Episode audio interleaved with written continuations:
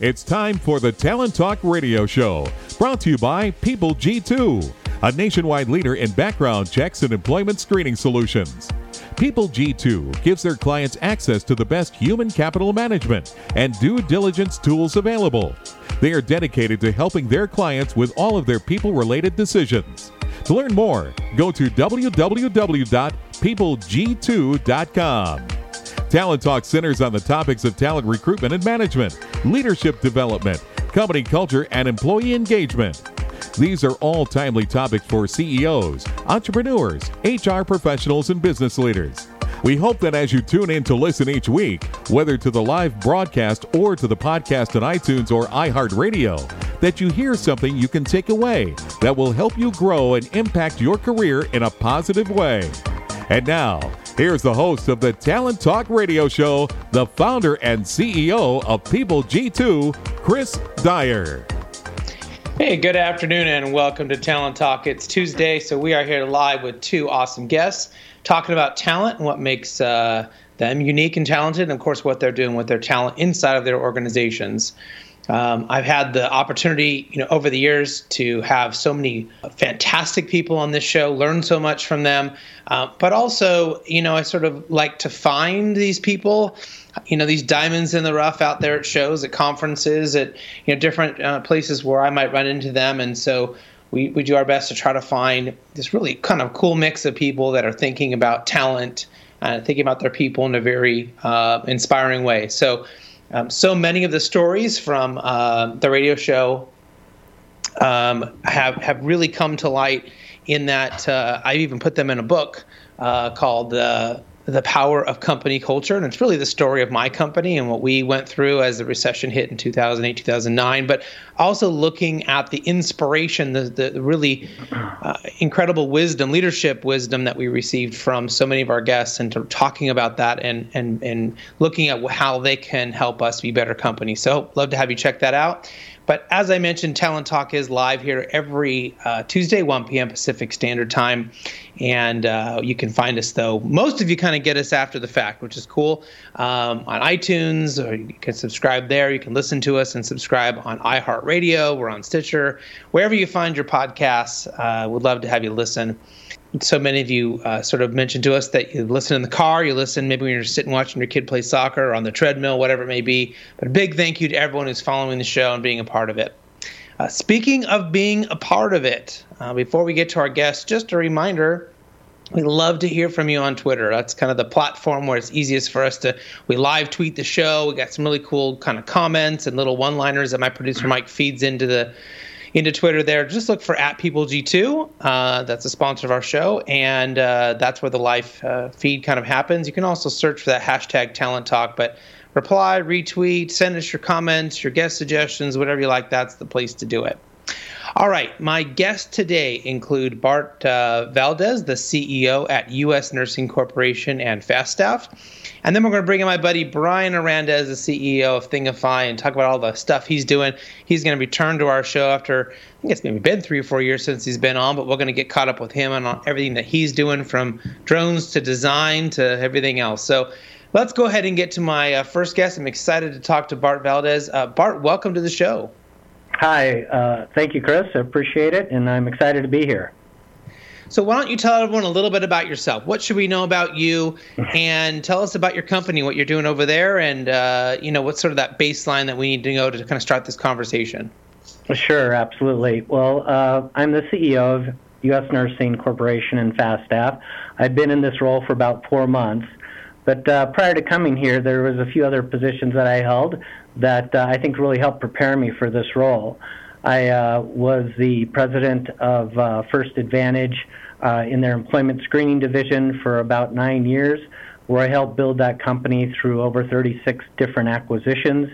I was, uh, uh, then I followed that up with being the executive vice president and general manager for Ceridian, which is a large payroll and benefits company that basically moved from mainframe to a cloud-based company. And uh, last, I was uh, president of the functional outsourcing division of Syneos Health, which is a large, uh, one of the largest, actually, uh, the third largest clinical research organization in the world. Well, that's quite a lot there, and um, I think we'll definitely be talking about U.S. Nursing Corporation and uh, Fastaff, and certainly, uh, you know, an interesting side note that you came from what was one of my competitors. Uh, so that's always fascinating to, to talk to people who've uh, been in the same industry as I'm in now, because it is a unique uh, and and odd industry at times. So yes, it can be. It can be. And U.S. Uh, Nursing Corporation and Fastaff, they've been around for about 30 years.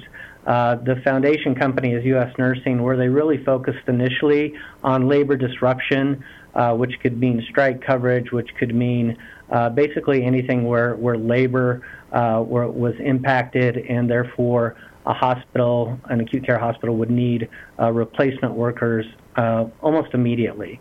So we provided that service for almost the last 30 years, and Fastaff was really born of that where they became a rapid response provider, where not necessarily serving the urgent needs of a labor disruption, but certainly being able to provide uh, uh, nurses uh, within a very rapid time frame, typically within less than 10 days, uh, is has really been uh, the niche that we've carved out and been very successful in. So, you know, obviously there's a lot of staffing companies out there. That's uh, certainly a focus for us um, as a company. Um, and, and, there's certainly a lot of different areas inside of that. I mean, given sort of the uh, the projected healthcare provider shortages in the coming years, how is Fastaff really preparing to take this on, not only as a strategy, but certainly, you know, maybe as an obstacle, right? With the sort of low unemployment we're having, uh, the need inside of healthcare. What, what is that sort of a, a major focus for you guys? And if it is, maybe you can kind of walk us through some of that strategy.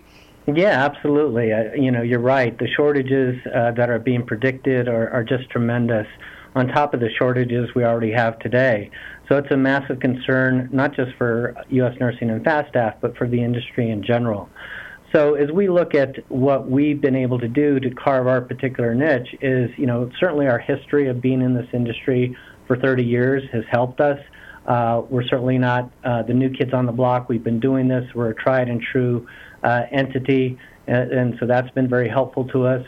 Additionally, over that 30 year period, we've really managed to build up databases which has most every nurse uh, that is licensed in the U.S. Uh, and uh, specifically those nurses that uh, like to work in a travel nursing capacity or in uh, a labor disruption capacity.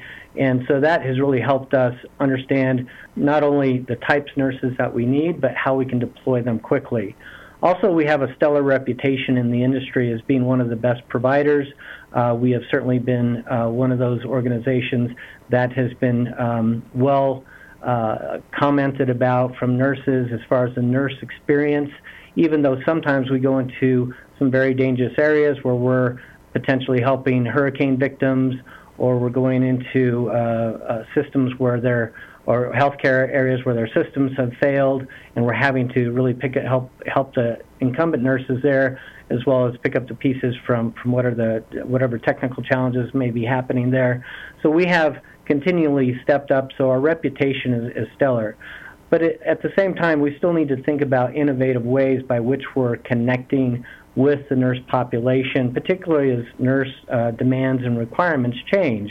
Um, I think that um, the travel nurse uh, market, which is roughly a $5.4 billion market, has uh, uh, changed significantly over the last few years as you look at it not only being one of the originators of sort of the gig economy, but certainly one where now instead of just looking for maybe an opportunity to work for uh, a higher paying travel nurse um, engagement, a lot of our nurses are also looking at what's the experience that they'd be able to gain, how does it help their career, does it fit within their lifestyle, or is there uh, an opportunity maybe to get some training that they wouldn't have exposure to in either a staff position or in a position that they're currently employed in. So we have had to really understand not only what our clients need from a from a client perspective, but also understand what the nurses are needing going forward to help enhance their career, as well as give them great experiences to further develop their skills and their capabilities. So you know you you've kind of already started to maybe uh, explain what was going to be my next question, which is you know how is technology really you know powering this experience, this human capital space? Uh, you talked about having a database of all those different providers and some of the other technological areas. You, know, and certainly I've seen this in. Uh, in, it depends on the group. Um, you know, Kaiser might be one that's doing it best here in the states. Certainly, uh, in England, they use this quite a bit. Where you know the nurses may be, you know, it might be as many nurses that are remote, um, giving people direct, you know, help uh, via you know some sort of video conferencing thing uh, as sort of a, a pre-triage, right? So the technology is sort of helping deal with some of that supply and demand by allowing you know nurses to be to, to, have more coverage or have more interactions. Uh, what are you? What else are you seeing sort of in this space as, as it revolves around technology? Yeah, a great question. On on the technology front, we're really seeing two separate areas. One in the back office, technology has really helped to expedite the process of onboarding a nurse, verifying and validating credentials, as, as you're well aware of, the being in the background industry, uh, being able to process that nurse through to make sure that she has all the proper he or she has the, all the proper licensures that are required. Uh, so the te- technology has certainly helped in the back office to create efficiencies.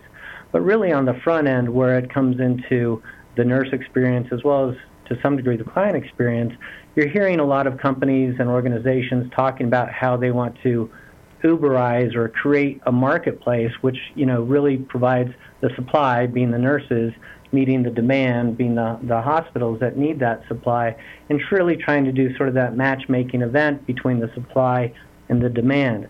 We think that certainly that's going to be a component of how you create efficiencies within the market, but we also think that there's a significant amount of additional uh, understanding uh, that you can't just create a marketplace to match these the supplier the supply and the demand. You also really have to understand what is the culture of the hospital that you're working that you're working with. What are their requirements? You also have to really understand and map out what are the nurse requirements and what types of opportunities that they're looking for. It's not simply a marketplace like Uber. I think it takes on sort of that next generation because of the complexity. You're dealing with patient care, you're dealing with, with a person's uh, lives. You really want to make sure that you have the proper skill set, the proper uh, uh, environment for that nurse to be able to practice uh, her skills in, in, a, in a really positive manner with the patients.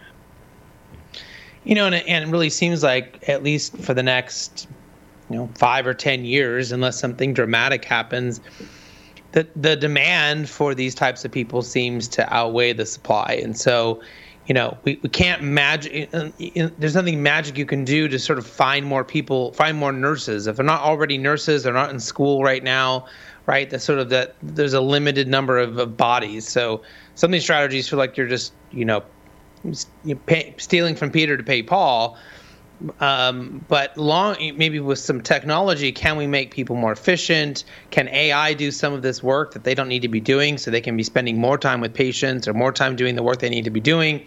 You know where can technology make them more efficient and make the overall experience better?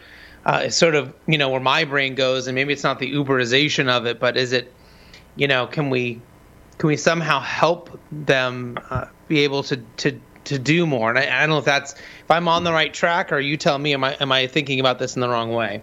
No, you're you're absolutely correct. I think AI and machine learning is going to be a critical part of this. We saw this uh, in the clinical trials industry, which I which I came from, uh, where AI and, and machine learning was really helping to you know create um, data points by which you can make decisions.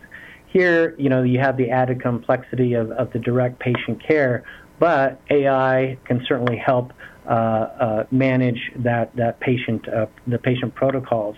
Also, as as we look at getting to those um, uh, creating that efficiency, you really look at the distribution of healthcare services and how everything is going from a monitoring device, where it be just a, a biological cuff that you could wear that helps record data that normally a nurse may have taken.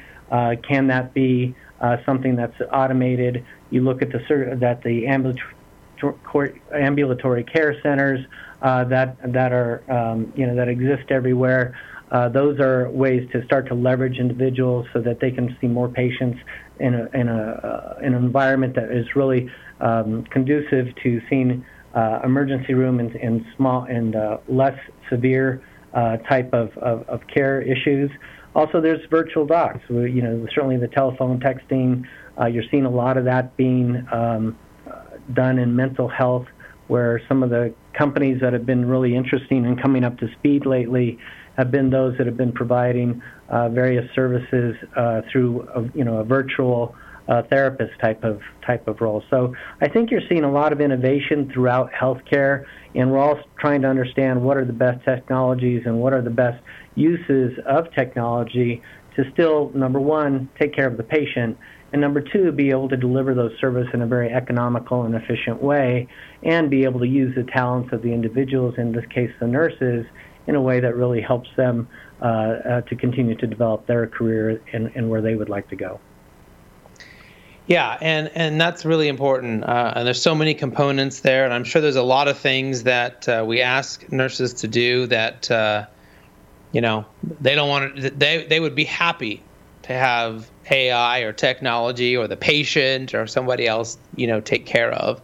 And we have all the complexities here of the laws and different insurance companies and uh, one hospital the next. And I mean, there's there's so much there, but certainly uh, it seems like there's a that's also an incredible opportunity for us to make the, the process more efficient, to bring a lot of change, good change uh, into there. And so I'm sort of wondering, uh, uh, there's a term here that we picked up from, you know, preparing for our interview today. Is you could talk about what the human cloud is and what that opportunity is, uh, you know, inside of your industry for to make immediate connections and what kind of impact you think it's going to have on recruiting inside of healthcare.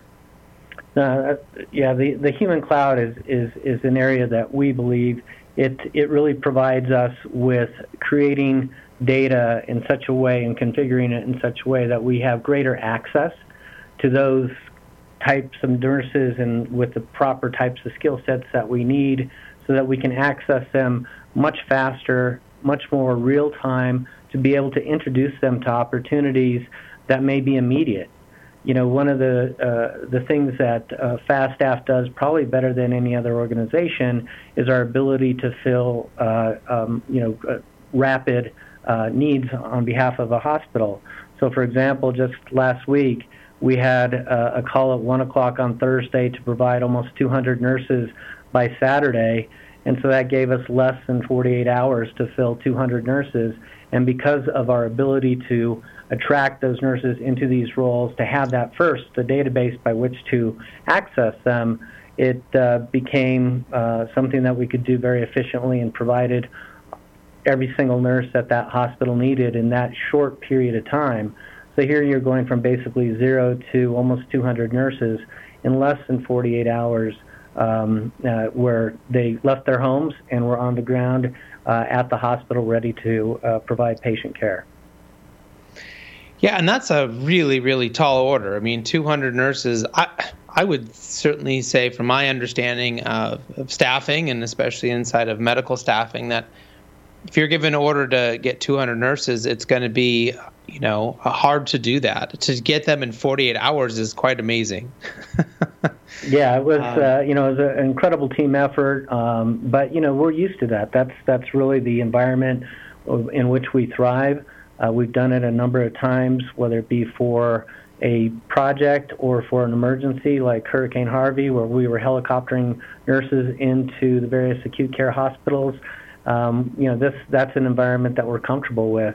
And I think it's because of you know the long history of labor disruption that we've worked in, and you know our nurses know immediately that if they get a call from us, that it's going to be urgent and it's a, a necessary it's a necessary call for them to accept because it's going to be a critical uh, need. Right. So maybe kind of we could talk here a little bit about you know based on your years of leadership experience, how do you effectively build a strong leadership team? You talked about it being a team effort, bringing in those. Uh, 200 nurses in 400 hours. I mean, you certainly need a good team. You need a great leadership team. Uh, what are some of the things that you have seen that you know really maybe are kind of must-haves in order to, to, to build the right team for you? Yeah, I think uh, going back to the previous experience I mentioned at the top of the interview here, I've been uh, had the privilege to work in organizations that were turnarounds. I've had uh, the privilege to work in organizations that were trying to go for rapid growth, uh, in all sorts of different types of organizations, and so yeah, at different points in their maturity.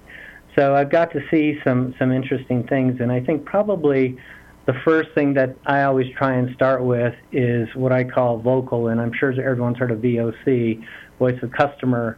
Uh, and that really, and, and what I like to do is expand it into not only voice of customer, but also voice of academics, meaning what are academics saying about the market and the industry, and then voice of leaders, meaning leaders in the industry, what are they doing, how are they leading from the front, and really take the analysis and the viewpoints of, of customers, academics, and leaders to really create the mission for the organization.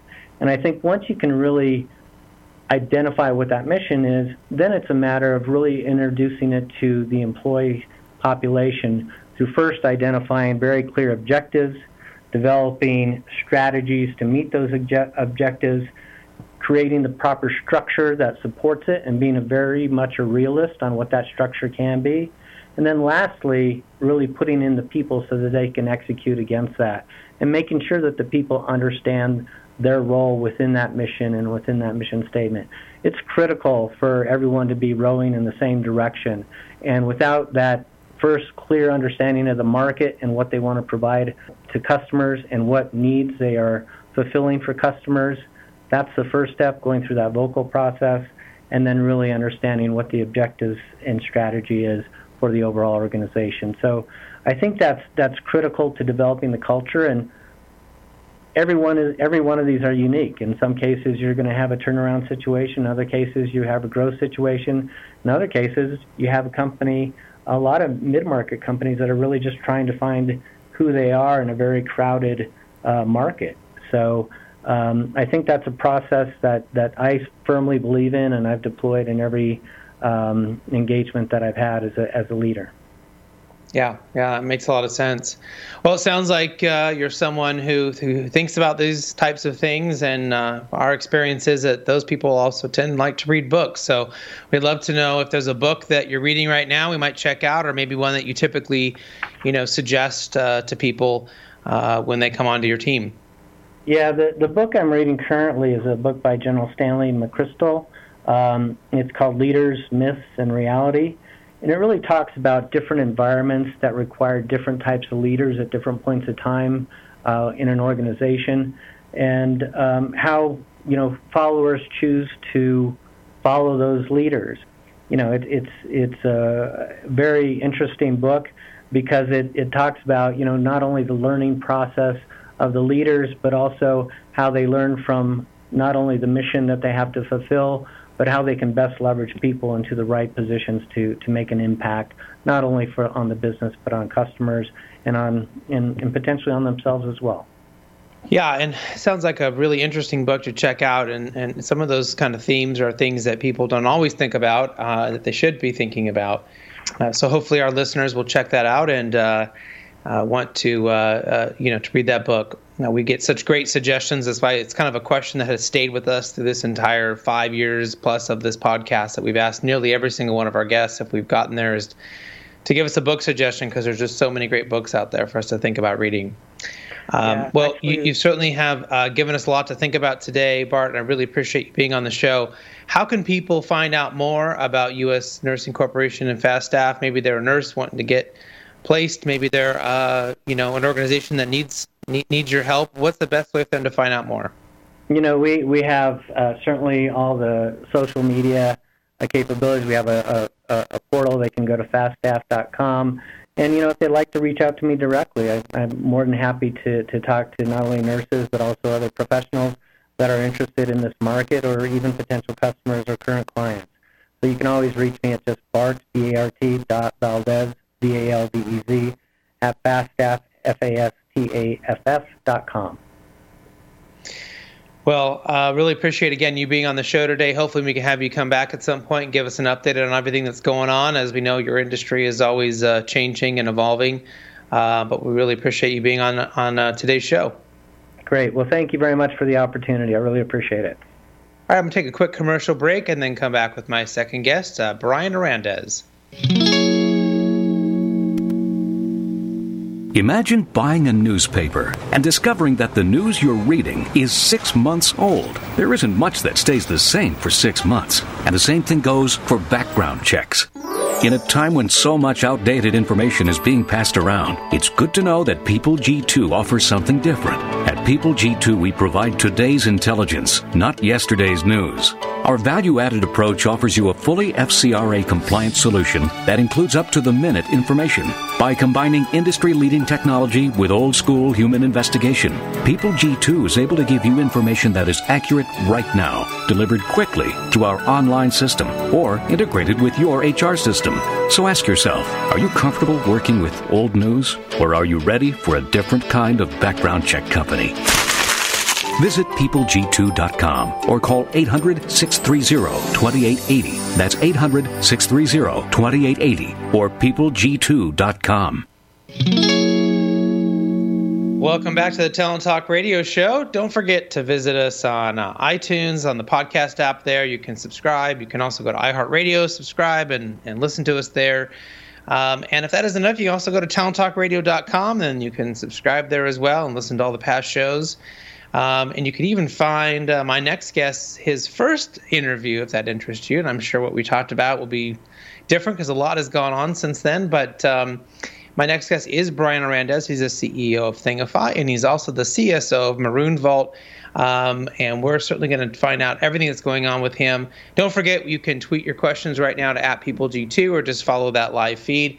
Uh, you can also follow the hashtag Talent Talk, all one word. But Brian, welcome to the show. Hello, Chris. How you doing? Very good. Awesome. Well, nice, nice the last time we had you on the show, it was all about uh, Thingify, and I know since then you're doing some things now with Maroon Vault. So why don't you give us like a little update on you know what's sort of happening with you inside your your business since the last time you were on the show? Oh, it has been a while.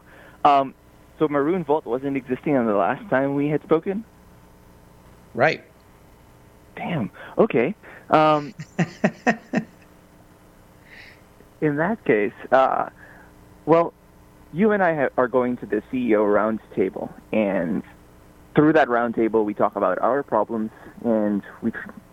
During that time, I think I was having problems with Thingify. It was a 3D printing company, and we couldn't really figure out how to make it fun for us while still satisfying what we had set out to do. We wanted to serve everybody. It was pretty ambitious to take uh, uh, industrial technology and make it accessible for just the regular inventor uh, and the regular entrepreneur.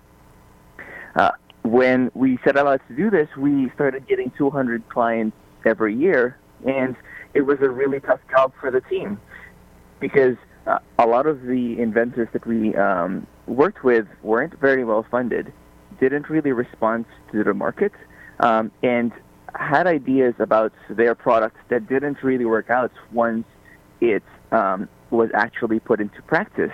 Um, so that was very stressful um, when we were working with so many clients. And um, we realized that at one point we need to either um, shut our doors or change our approach.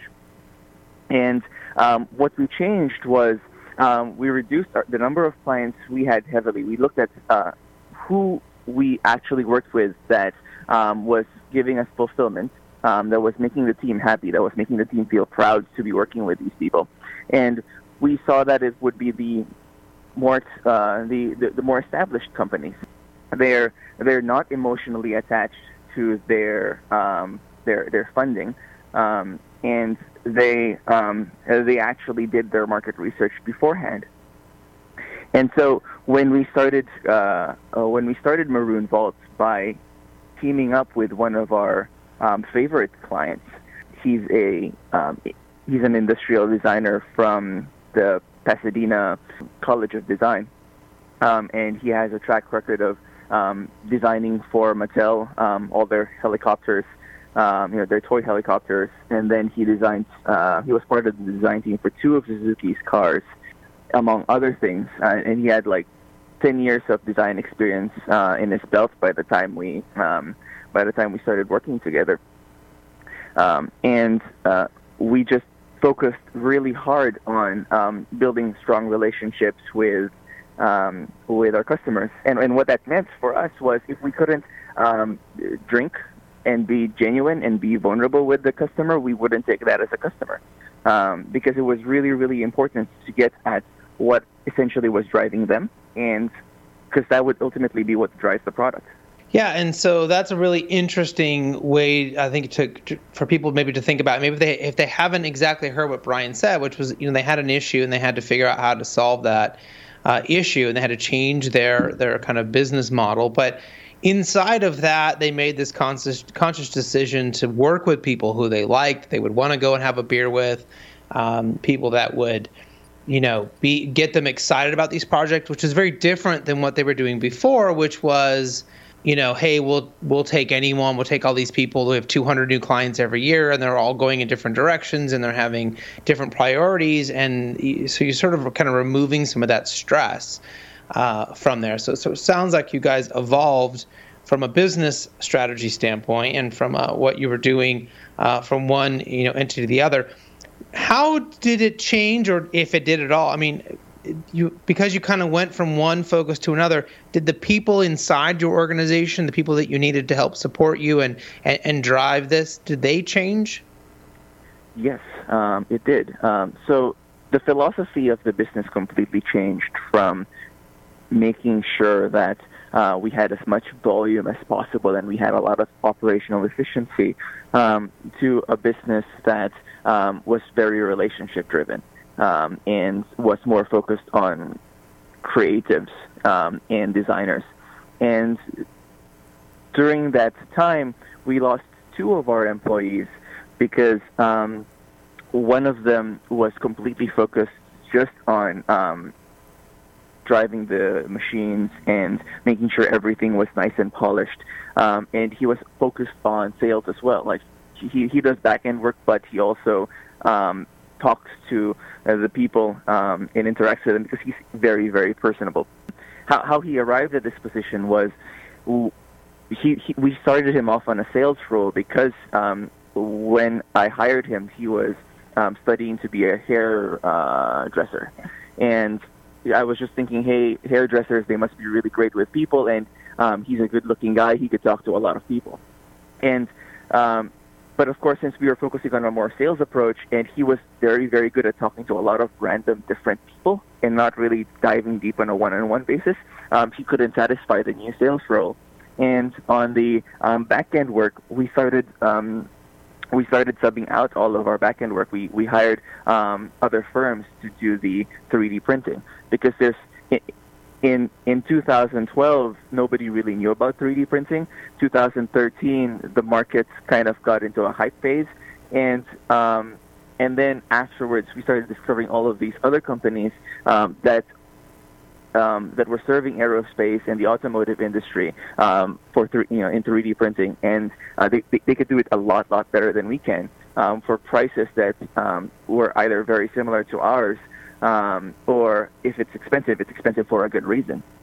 Um, and so uh, we we started subbing the work out to them. So some of these positions that we had kind of disappeared.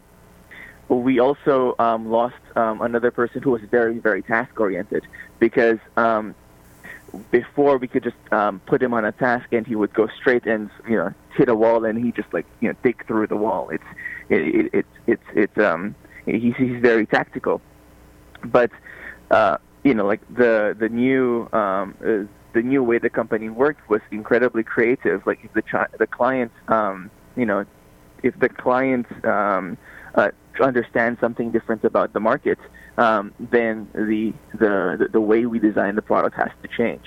Um, you know, it's it's it's it's it's both flexible and creative. And so, um, you know, we, uh, fortunately, we lost just those two positions um, and just those two people. But um, the rest of the people that we had were very energized with the change because instead of um, serving um, a lot of people who we didn't know if they were happy with um, our, our performance or not, um, we, we we changed our client base from 200 a year to um, just three to five a year, and we were making more with three to five than with 200. Uh, and so uh, the, the, the, the, the creatives were a lot more focused. They understood the product a lot more. They were able to dive deeper. Um, whereas um, on the previous approach, there was always this lack of information. Yeah, and so that's a, you know, th- that's a lot to have to go through, right? You know, a lot of times we want to keep our people, we want to have people we rely on that we know, but you know, to have that evolution, you had to change what you were doing, which means you also had to change your people. H- have you also had to change some of your focus as far as you know, on a cultural standpoint? Um, you know, certainly we're going to talk about books here in a minute, but you know, since the time that we talked last till now uh, on the show has your thoughts about your company culture or your engagement or things like that changed at all? Um, no, I think I've been trying to drive the same um, uh, point. Uh, it's just I found a better way of doing it. Um, I, I still want to treat individuals as individuals. It's just I realized that as a human, my capacity to treat um, individuals means I can only focus on very few. The only the only real thing that really changed in the company philosophy was essentially uh, reducing the waste of um, having to um, spread ourselves thin. Um, and it, it's it's it's it's a giant emotional burden, um, especially for I mean, even for me to You know, I, I was involved in a lot of the projects, and and and I personally like um, putting a lot of my heart into um, the projects. And if if there's so many, it, I, I can't I, I can't connect as much as I want to. Well, what are some of the new things that you're thinking about and working on uh, now here in the middle of the year of 2019? Um, do you have some you know, particular focuses or initiatives or things that you're really, you know, that are kind of occupying your brain right now? Is this within uh, Maroon Vault? Anything business related, I think, is is, is fair game. Well, in Maroon Vault, um, we're we're focusing on um, doing a lot more um, automotive trade shows because we recently had a um, an electric truck project for a German company where we um, redesigned an old Isuzu um, truck chassis, completely gutted it, and changed the facades to make it look like uh, a futuristic electric truck. And um, this was very exciting for the team, so we doubled down and um, started uh, attending car shows uh, to see how we could contribute there, um, not just from a business to business perspective, but um, a lot of the people that we hire now are um, from uh, trans design, uh, from car design over in um, in Art Center Pasadena. So it's the kind of thing that energizes them. So it's the kind of thing that we just started um, doing more of. Um, and in these shows, um, we just have a, a, a booth where we would interact with um, car lovers, and uh, they would sketch out um, cars and, uh, and interact more. Um, and and this is this is very exploratory, so that's why we're tackling it this way. Um, I don't remember if um, I, I I I shared how um, I started uh, Thingify. Um, did I did I did I share with you that last time? Um, what I did was I um, I opened a kiosk in the middle of a mall, and the whole goal was to just have as many conversations about 3D printing as possible.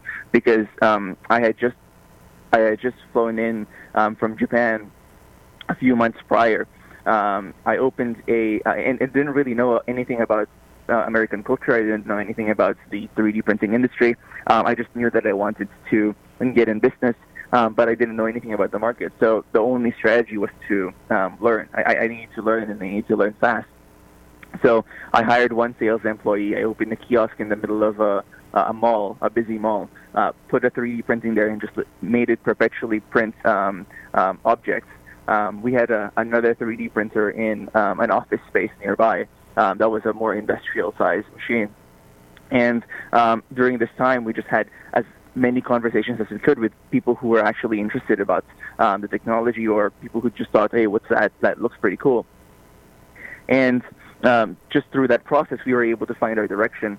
And um, I, I think we're at the point in Maroon Vault where we're doing that again, where uh, we're just trying to figure out um, okay, where do we take it from here? How do we go from a um, a, a, business that serves clients, um, but with no specific brand? Like our our like own um, brand has to match the brand of the client.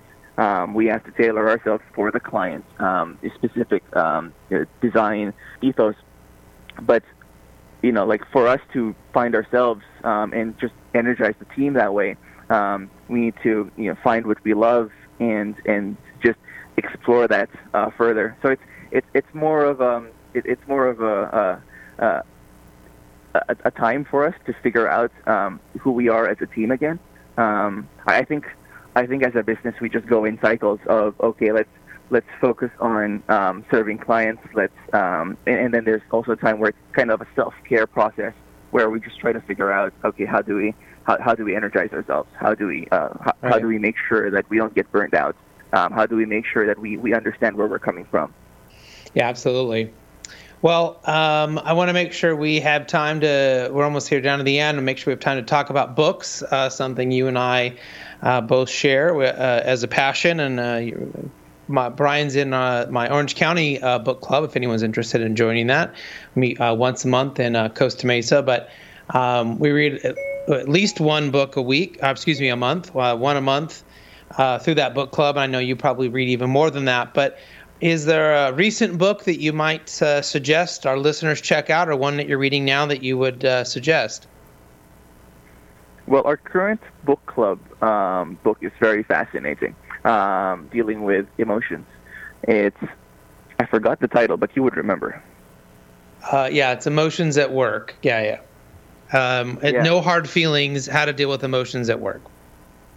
And what strikes me about the book um, is is that it has a lot of the things that I care about um, in terms of um, the self care, the making sure that um, you know, like there, there's a lot of strategies in there for people at work to make sure that they can actually feel fulfilled at work. Not not to be spoon fed the fulfillment, but to actively search it out. And um, I, I feel, especially for um, your audience here, that's incredibly important because um, there's so many things that we do at work that can just take away our energy. Um, and, um, you know, like a lot of people's lives revolve around um, their identity at work. And um, it, I, I was that way before, and the only way I, I was able to detach myself from that was, well, one, my, my wife um, made a point to make sure there's a boundary between work and home, and I should respect that boundary. Um, you know, not just uh, not not just physically, but also emotionally and mentally. But also um, th- through her constant reminders, and also through the process of uh, of just you know like understanding what I like a lot more, what what what um, who I am a lot more. It, it, it, it's incredibly introspective, and a lot of people wouldn't have that opportunity because after they go from the identity of being a student, they go immediately to the identity of being a worker. Um, and um, this seems to have a lot of strategies for developing, um, you know, uh, fulfillment while you're in that process instead of having to break away from it like I did. Yeah, and I, I would certainly agree with you. I mean, this book has been a good um, reminder and a good summary of, of a lot of the other books that we have read around emotions and cognitive biases and focusing on. But it's it's done in a very think a different perspective. Um, I appreciate the two female authors. It's sort of been different to have two authors talking about this uh, in their own perspectives. Um, and so uh, certainly one that uh, people should check out uh, if they're interested. Um, because of the female author and because of the topic, it reminds me of Super Better by Jane McGonigal. Yes, which is another fantastic book, especially if you're trying to to you know deal with something big or get over an illness or something like that. But uh, you know, yeah, I think those are those are some really great books uh, that people should think about checking out. Um, but uh, Brian, let's we're at the end here, and I really appreciate you being on the show um, and and coming back. I'm glad we didn't scare you away from last time. But uh, how can people get a hold of you if they're interested? Maybe they uh, or you know want you to do some work for them, what's the best way for them to find out more? Just go to maroonvault.com. That's maroon as in the color maroon, and vault as in a bank vault. Uh, so maroonvault.com. again, Brian, thank you so much for being on the show, and uh, hopefully we'll have you come back at uh, some point again for a third visit. All right. Thanks, Chris. All right, I'll be uh, traveling uh, the next few weeks, speaking all around uh, the world, actually. So if uh, if you need me, you know where to find me. If if not, well, tune in here every Tuesday. We'll still have some best of shows. We'll be putting up uh, some of our best from the year, uh, maybe even last year. So tune in here. don't forget to go to talenttalkradio.com. And until then, do what you love and show the world how talented you can be today.